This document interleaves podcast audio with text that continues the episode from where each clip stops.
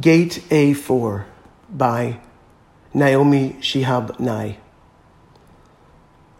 Wandering around the Albuquerque airport terminal, after learning my flight had been delayed four hours, I heard an announcement.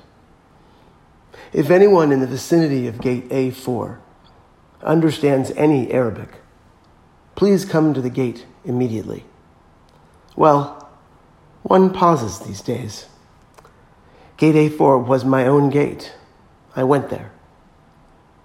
An older woman in full traditional Palestinian embroidered dress, just like my grandma wore, was crumpled to the floor. Help, said the flight agent. Talk to her. What is her problem? We told her the flight was going to be late, and she did this. I stooped to put my arm around the woman and spoke haltingly.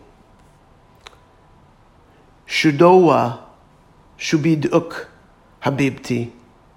Shtani shwe min fadlik shubit suwe. The minute she heard any words she knew, however poorly used, she stopped crying. She thought the flight had been canceled entirely. She needed to be in El Paso for major medical treatment the next day. I said, No, we're fine. You'll get there, just late. Who is picking you up? Let's call him. We called her son. I spoke with him in English. I told her I would stay with his mother till we got on the plane. She talked to him. Then we called her other sons, just for the fun of it. Then we called my dad, and he and she spoke for a while in Arabic and found out, of course, they had 10 shared friends. Then I thought, just for the heck of it, why not call some Palestinian poets I know and let them chat with her? This all took up two hours. She was laughing a lot by then, telling about her life, patting my knee, answering questions.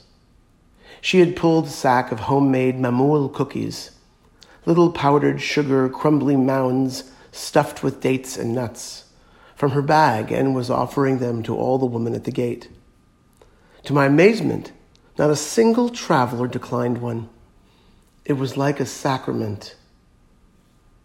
The traveler from Argentina, the mom from California, the lovely woman from Laredo.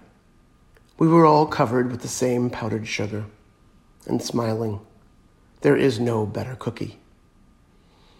Then the airline broke out free apple juice, and two little girls from our flight ran around serving it, and they were covered with powdered sugar too. And I noticed my new best friend, by now we were holding hands, had a potted plant poking out of her bag, some medicinal thing with green furry leaves. Such an old country traveling tradition. Always carry a plant. Always stay rooted to somewhere. And I looked around that gate of late and weary ones and thought, this is the world I want to live in. The shared world not a single person at that gate, once the crying of confusion stopped, seemed apprehensive about any other person. They took the cookies. I wanted to hug all those other women too. This can still happen anywhere. Not everything is lost.